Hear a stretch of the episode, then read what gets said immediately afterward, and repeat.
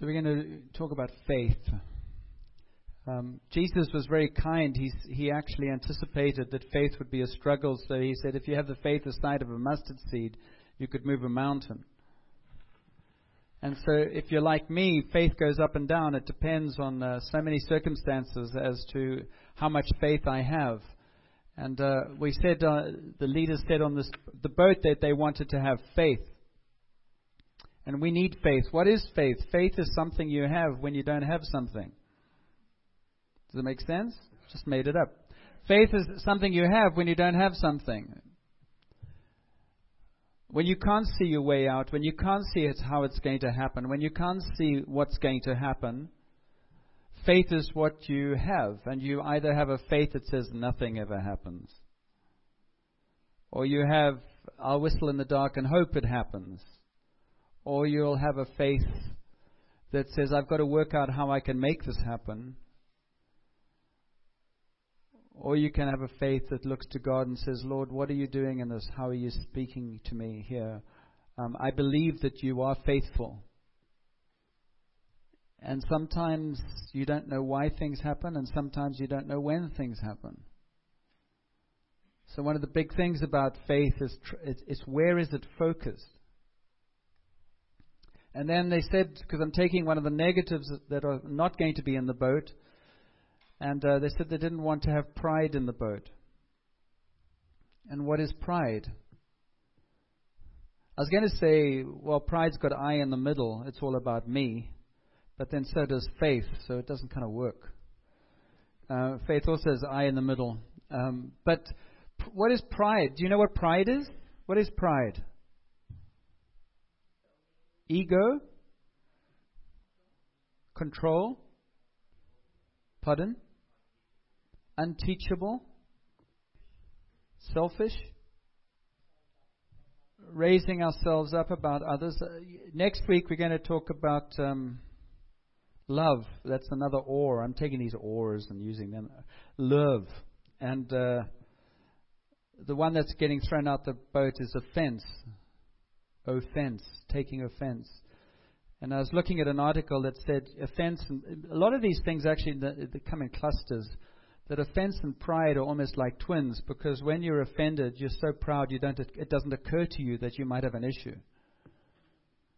Pride is a very, very deep one. It's, de- it's, it's, uh, yeah, I don't want to get into a, a long negative, but it's interesting. The Pharisees were uh, very proud. I find it uh, humbling reading about the Pharisees. I don't know about you because it's it's so easy to go, oh, but man, they were so stupid. They were so stupid. Jesus was there, and they was just didn't get it. And we've sung worship songs this morning about, um, you know, Jesus come, we want you to be present. And, and Jesus came and he wanted to be present. They wanted the Messiah to be present. But I wonder what we would do with that presence.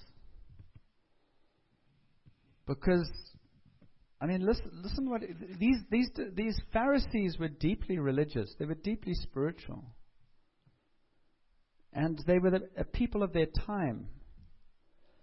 And into their spirituality, pride and tradition wove a net. In your faith and my faith, does pride weave? In the way we do things, does pride weave? In how we see things, does pride weave? The issue with life is not that it doesn't weave, but the issue with life is being aware of it. Because God actually releases us bit by bit. He doesn't do it all at once. So these disciples, I mean, the, the, the word just, uh, I'm going to skim through Jesus sort of hated hypocrisy. And he called the, he, he spoke to these religious leaders in an incredibly hurtful way. They could have said, We have actually given our lives to try and uh, continue the whole uh, spiritual ethos of, of Israel, and how on earth are we going to recognize you as the Messiah?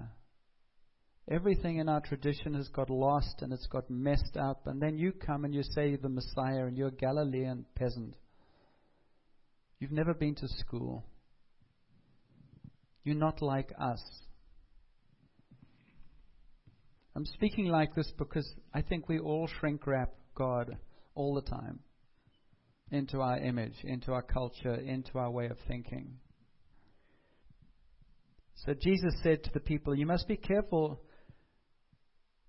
to do everything they tell you, but do not do what they do. For they do not practice what they teach. They tie up heavy, cumbersome loads and put it on other people's shoulders. They themselves are not willing to, to, move to, let to lift a finger to move them. Everything they do is for people to see. They make their phylacteries wide and the tassels in their garments long. They love the place of honor at banquets and the most important seats in the synagogues. They love to be greeted with respect in the marketplace and to be called rabbi by others. But you are not to be called rabbi, for you have one teacher, and you are all brothers. Do not call anyone on earth father, for they have one father. The greatest among you will be your servant. For those who exalt themselves will be humbled, and those who humble themselves will be exalted. Kind of pride. Are you proud? Do you think? Maybe ask the person next to you. Am I, am I, what do you think? Am I, you better not have that conversation right now. It might be. Are you proud?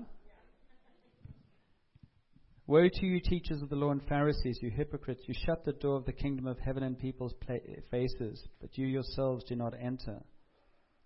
And he goes through all these woes and he calls them whited sepulchres because on the in- outside, pride is very concerned about how people look, how we look how we appear, what we know, what we think. And Jesus really, the greatest antidote to pride is what? Serving. The greatest antidote, antidote to pride would be listening and serving, taking yourself out of the equation. Because pride tends to operate on appearances and thoughts and legalisms and when Jesus came into the world, he came into the world. What was what happened to this peasant, this man from Galilee with an accent, with no pedigree, speaking to the Pharisees? At the end of the day, it was how he spoke, how he taught, and then what he did that made the difference. I thought I'd just re- uh, play you a clip that um, I love from um, Bethel. It's it's it's Bill Johnson and Eric Johnson. Just they're in an interview with Randy Clark, and Randy Clark has a big global awakening ministry, um, and he takes teams all over the world. He started off um, going to a Baptist seminary when he was 18 or 19, and he'd already been through quite a severe accident. And he tells the story. He's not going to tell it here. He's going to refer to it. That's why I'm giving you a bit of a background and he um, he ended up going to this Baptist seminary, getting married very young, and then getting divorced. And he was kicked out of the seminary because he'd got divorced and told he would never do any ministry. And he went on quite a journey, and eventually uh, came into ministry and into the vineyard. And then he was the guy that God used to actually sort of start the revival outbreak in Toronto Airport. And I think he was just as surprised as everybody else. And and so the question they ask they're going to ask him is just sort of you know tell us a bit about humility in your own life. So let's listen to it. So when you see someone like Randy Clark standing up and he's ministering and they have words of knowledge and everything, that's cool. But I find this is what I call the the uh, jar of clay and and the gold, the the treasure that humility never forgets the jar of clay. Um, humility never forgets I was once I was lost, now I'm found. Um, as he was saying, I never forgot where I came from. Pride actually thinks God's quite lucky to have me. I mean, if everyone was like me, our, our world would be a lot easier. Pride forgets where I came from or pride doesn't even, uh, isn't even aware of how lost I am. There are many Christians who are lost. And we get lost in all kinds of areas. And so humility is something that I think is enormously attractive. And humility is found in people who will share themselves, open wide our hearts. I mean, what do you like to hear? Do you like to hear him speak like that? Or do you like him to just say, Praise the Lord? Revealing nothing of himself. But the most encouraging thing is hearing people, as I spoke last week about Paul and Silas and others, they said, We are just human. But God in us is powerful. He gets the glory. And John Wimber translated that into everyone gets to play. In other words, everybody can lay hands on the sick. God can use anybody at any time. One of the things about false humility, do you know what false humility is? When you use your own humanness as an excuse. So I might call somebody randomly up and say, Come up here, we're going to pray for you. And I might ask somebody over there to come and pray. And say, Oh, no, I don't do that. I'm just. And what God's trying to get all of us to believe, and what we want to do with each other, is, is raise up faith in each of us to say, Of course, God can use you. If God lives in you, He can flow through you. And sometimes in, in, in, in those instances, one of the, the, the, I mean, what is Satan called? He's, called the, he, he's called the accuser. And he takes all your clay jar stuff and he throws it back at you. And it's true in, for, in some form.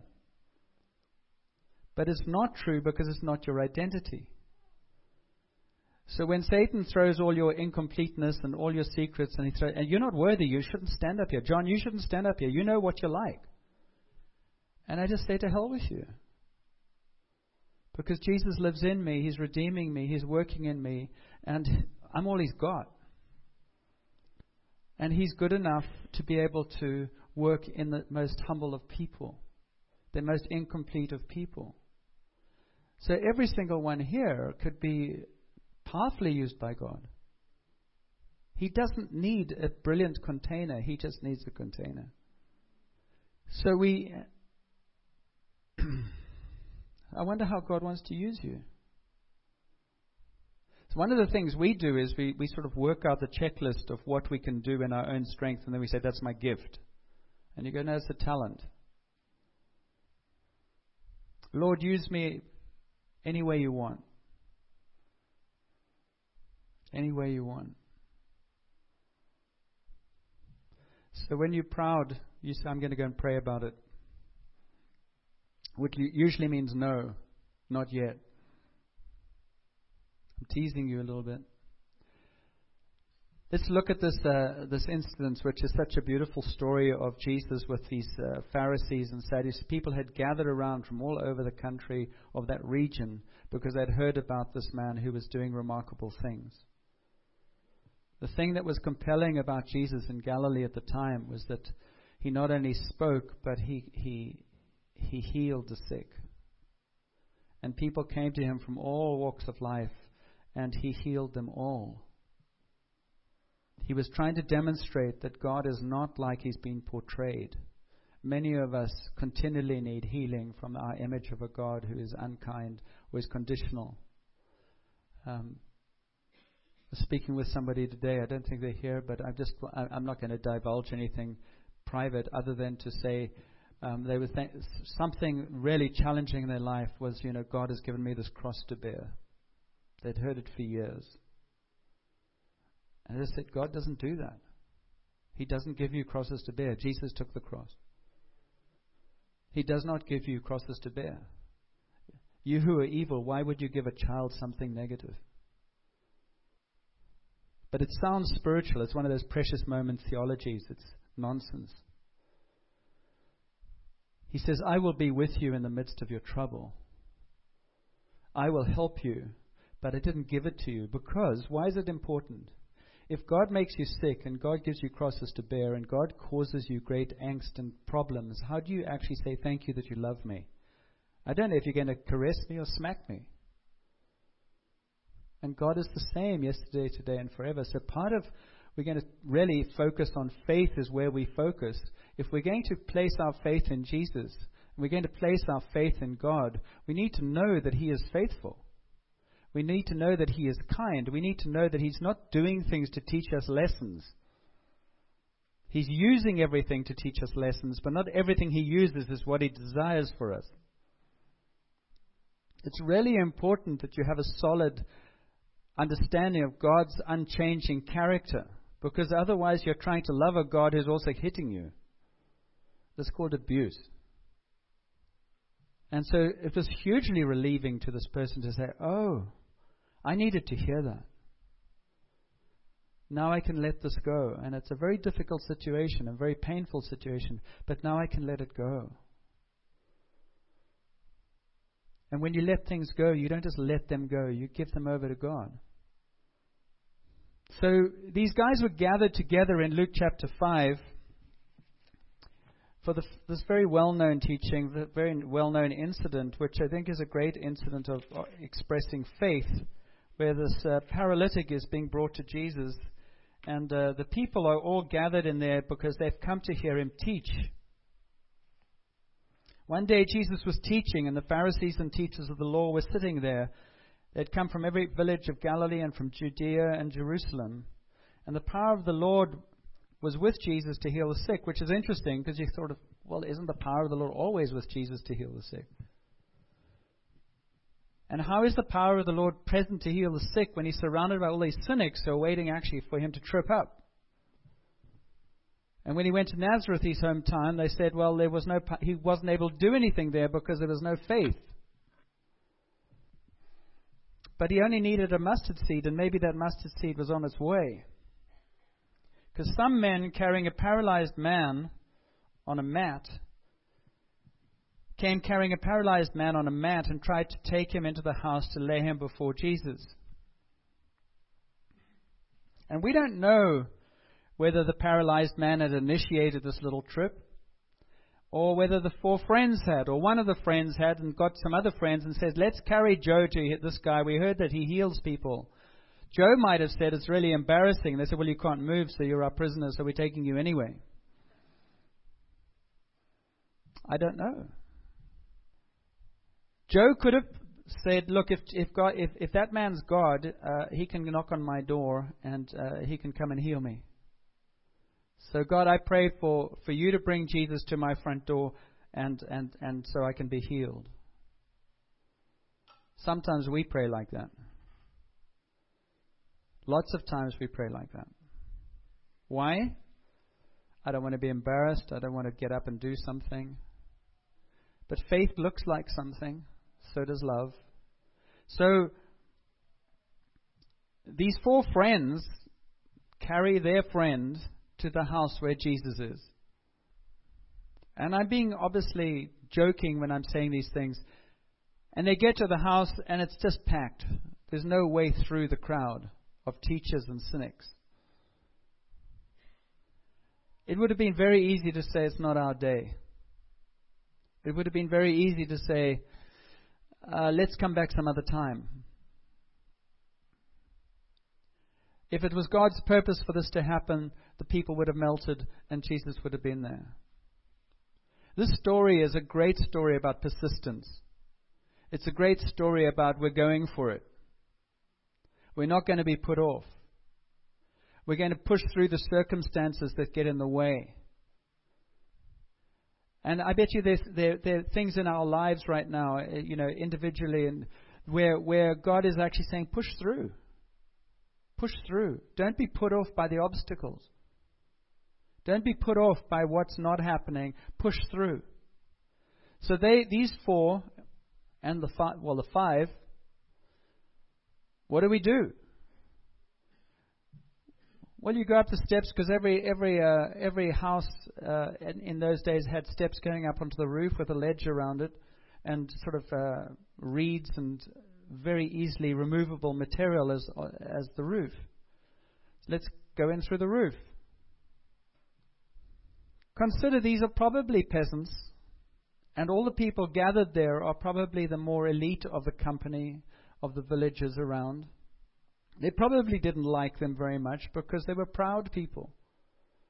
The religious leaders were not um, people you wanted to hang out with. They were usually telling you what to do or what not to do. It's like some Christians. You ever come across people who are always telling you what to do, what not to do? Don't smoke, don't drink, don't breathe, don't laugh, don't do this, don't do that, don't do this, don't do that. Do you speak in tongues? Don't you speak in tongues? Do you heal the sick? Don't you heal the sick? I mean, it goes on and on and on and on and on. Does it make you come alive in the presence of legalism and know it all? And oh, it's it's tedious. Because at the end of the day, the reason people began to respond to Jesus was that beyond his teaching, he loved them. And most of the time, God is calling us to be people who love other people, and we will get to the theological conversation. You're more likely to have ears to hear what you believe if you actually love people where they are. But it takes less love to love people. It takes less love to tell people what they should do than it does to just love them where they are. That's why we have this this mission van going out into to downtown Port Alberni every every week, and we have people arguing about should you be giving them safe safe kits for drug for drugs? Should you be doing this? Should you be doing that? You can argue that all like all you like all day long. The bottom line is you're trying to actually meet somebody somewhere in their desperation, keep them alive, and begin to cause them to think maybe somebody loves me. Even if I give you a clean needle. And because I give you a clean needle doesn't mean I think what you're doing is good. It's complicated. And one thing we know about Jesus, he always caught people by surprise because he didn't have a formula. So our faith in Jesus is full of surprises. So these guys let, they open up the roof and they let their friend down. And it's probably not really that high. In fact, apparently they used to do this when people were dead. They would have, you know, people would lie in the in the room, and then they'd hoist the coffin up through the roof, and off they would go. But they persisted. They persisted. And Jesus tells us here when he saw their faith, when they could not when they could not find a way to do this because of the crowd, they went up on the roof and lowered him on his mat through the tiles into the middle of the crowd, right in front of Jesus. I mean, if you were teaching people, I know I would probably be irritated. I go, "What you doing?" I'm not sure I'd be so gracious. I'd like to think on a good day I was, but you know, I don't know. I'd probably be going, What's going on? Would you? Stop interrupting. We've got to get through this module before lunch. What's the module on? The power of God to heal. We're going to teach you about that. You're going to do it. We don't do it, we talk about it. Why? Because we don't know how to do it. And what happens if it doesn't happen? So we'll teach you about it. And then we'll have another one this afternoon about how to deal with disappointment when nobody's healed. And when are you going to have the one on healing? That's we don't do that. We skirt around it. We conclude that God doesn't want to do things in our lives when He is saying, well, if you got up and you actually broke through a roof and you had some friends help you, you might see some things change.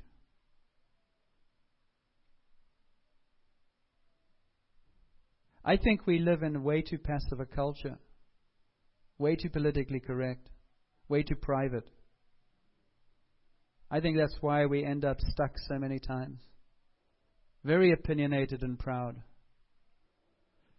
And so it took enormous courage, in my opinion, that these guys, in their foolishness, would actually rip open this, uh, rip open this roof and let their friend down. And Jesus said, when he saw their faith, and I think it seems to be saying that when he saw the faith of the friends,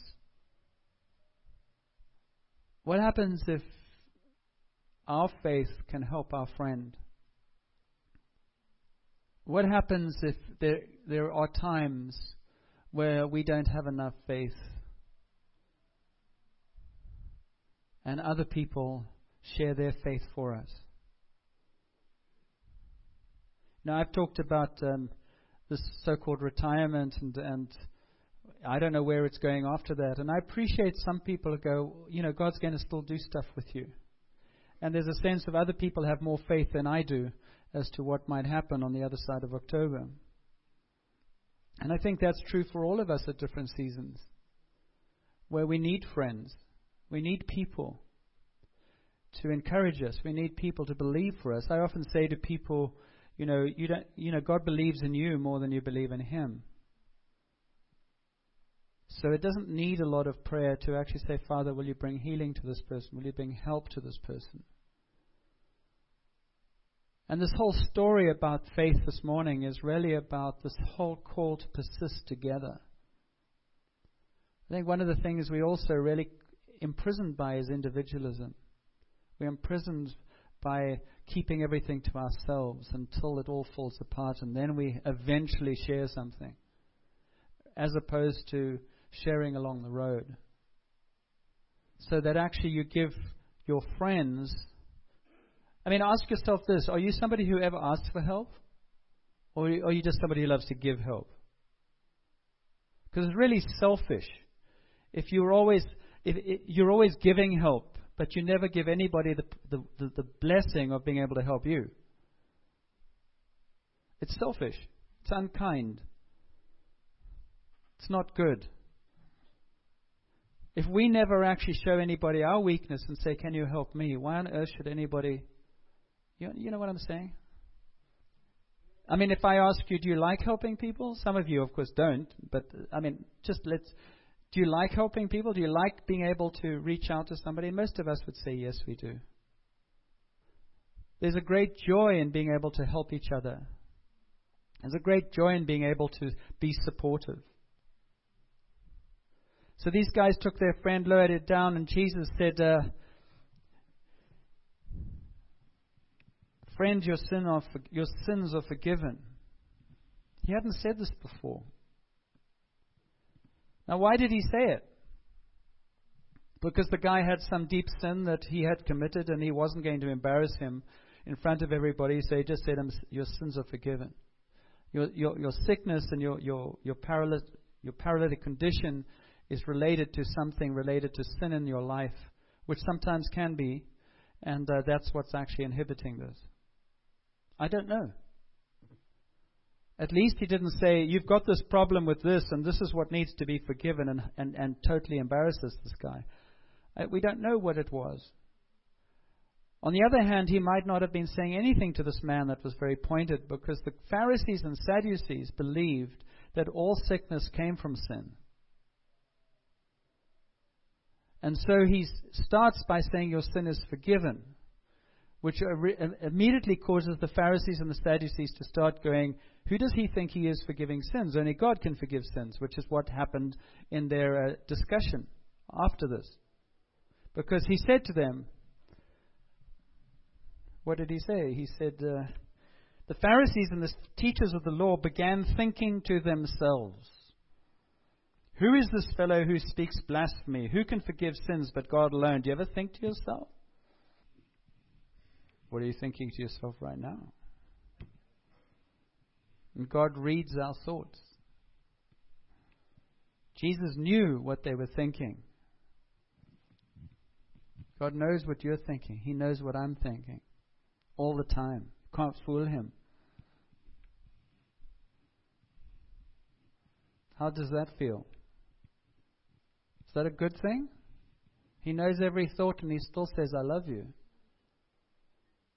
You're just very funny the way you pretend that I don't know. You're very funny the way you carry on because I know all things. I know your heart. I know your thoughts. I love you. But we've got some work to do. He says, Why are you thinking these things in your hearts? Interesting, he doesn't say, Why are you thinking these things in your mind? Because most thoughts have roots in hearts. The heart is like the gravy, it flavors the thought. You can have one thought that's got lots of different flavors and textures that comes out of the emotions and the, of the heart.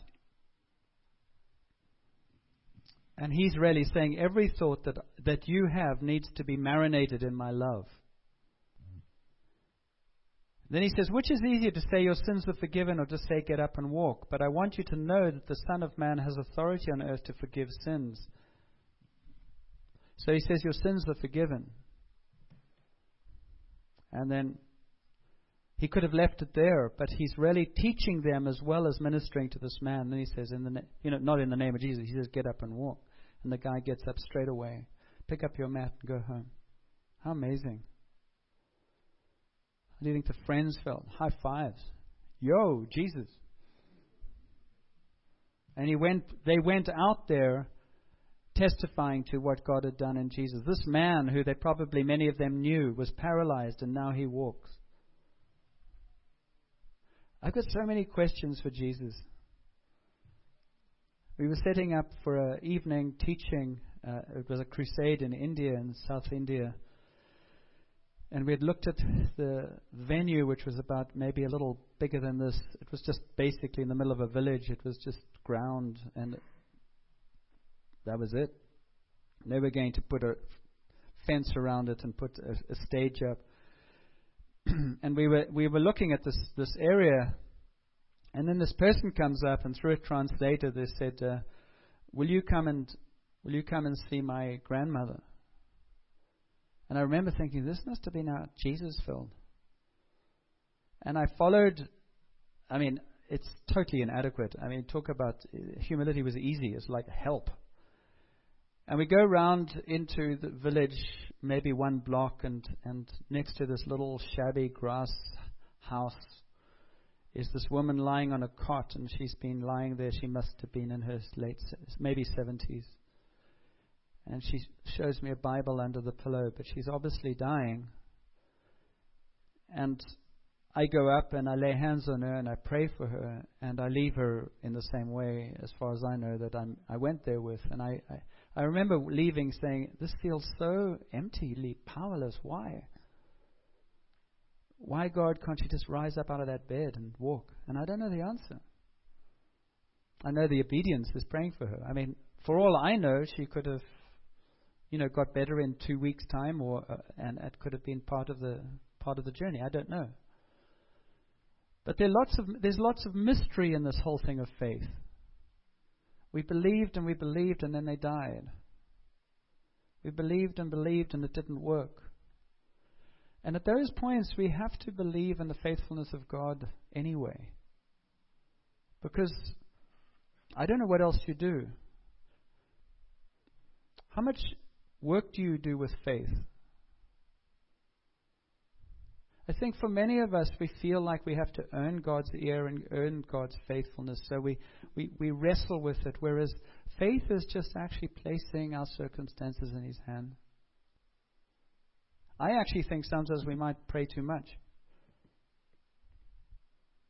Like, uh, how many times do you have to ask for the same thing?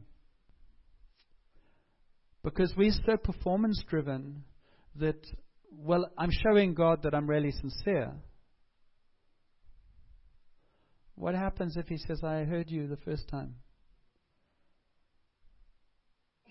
What happens if I ask once or twice and then I just thank him that he's holding it? Thank you, Lord, that you're working. Thank you that you are uh, in this. There's mystery. But it's like it's like learning how to lean into and trust a father who has everything in his hands. As Carol said earlier, he's bigger and to also give Him your allegiance when you don't understand. I've often said very simply that if I was sitting here with Jesus and we were talking about all the things I want to talk to him about, I would end up in tears, and I'm sure he would too. But I would get it, and I would say, okay, I understand now. But until that time, I've got to trust his character to believe for the things that I don't yet see and to trust Him with the things I don't yet see. Like Shadrach, Meshach, and Abednego, when I get into the fire, either we burn or He saves us. Either way, we will not bow to Caesar. So, what's it like to, in faith, embrace your life right now? And just say, Father, thank you for my life. Thank you for where I am. Thank you that nothing's in the past that will be wasted. Thank you that you are redeeming me, you're working in me, and you're going to work through me, and you're going to work around me. All I want to be is part of that. I don't want to be a victim. I want to be somebody who participates in my life. And I don't want to be proud. I want to be humble. I want to serve you. I want to be one who carries people and breaks open rooftops and lets them down and sees them walk. But if I'm going to carry people and let them down and see them walk, I'm going to probably have to stop doing the gardening project I filled my life with and actually give some time to my friend so he can actually get that opportunity. In other words, there's sacrificial living, sacrificial loving that takes place in order for some prayers to be answered. Faith is all about coming to Jesus alone and with others and sometimes carried by others because I can't believe enough. You've heard lots of people, maybe you'd say it's easier to believe for other people than it is for myself. It's easier to believe healing, it's easier to believe. So we need one another to actually believe and to live by faith. And we said that in this, in this uh, church, we want to be a people of faith. So when Jesus saw their faith, he said, Your sins are forgiven. What does he see when he looks at us? Just take the next step. Let's stand. Let's ask him to raise faith up in us. And raising faith up in us means raising up our relationship with Jesus. And maybe there's some circumstances in our lives right now where We've prayed, and He's saying, Get some friends together and let's go and tear the roof open. Father, I just pray that uh, you meet us right where we are right now. Maybe there's an area that you're stuck in. Maybe there's an area where you're paralyzed. You don't know how things will ever change. And you've been praying and nothing's happening, and maybe God says, I want you to share it with a friend or two. Maybe together you can get further than on your own. Lord, we bring to you our tendency towards pride, and we repent of that, whatever that means. We want to be a people who are humble. We want to be a people who can speak about, I know where I've come from. I know who I am. I know where I'm still weak but I also know that you have me in the palm of your hand. And I want to share my whole story with you, not just the good parts. I want to share with you where I've struggled. I want to share with you where I'm still tr- still struggling. Thank you, Father, that we're not qualified by how well we've done. We're qualified by how much Jesus' blood has poured through our lives and has forgiven our sin. It is by grace that we are saved. Thank you for the grace that you've poured out in our lives. We pray for humility to be a hallmark of this church. Humility to be a hallmark of each person here. A people who prefer one another, a people who carry one another, a people who break through roofs for one another, a people who stand in faith together so the one who doesn't have faith suddenly sees breakthrough for themselves in ways they didn't ever imagine. We pray for a, a spirit of unselfishness, Lord. That we would care about others and put ourselves out for them because you have put yourself out for us. Thank you, Jesus. Thank you for the gift of people around us. And where we struggle and strive and don't believe we have enough faith, I pray that you lift the burden of that off us. that Jesus, we would just know that you are faithful. So let's bring to Him anything that is, is causing us to be paralyzed, causing us to be afraid, causing us to be stuck in any way. And just, Father, we pray for one another for breakthroughs. And we speak over one another that you're not a God who gives suffering. You're not a God who gives paralysis to people. You're not a God who gives us crosses to bear. You're a God who has come as a Savior. You're a God who has come as a friend.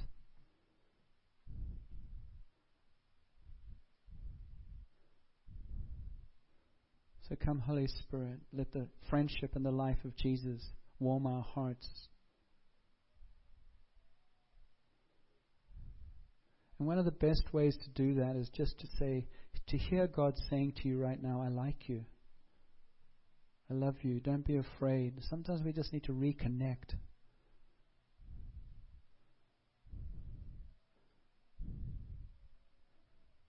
Holy Spirit, just touch each life here right now with your presence, with your love, with your healing, with your peace and your hope. Give us tender hearts. And let faith rise up that you who have begun a good work in us will continue to do so. So, as that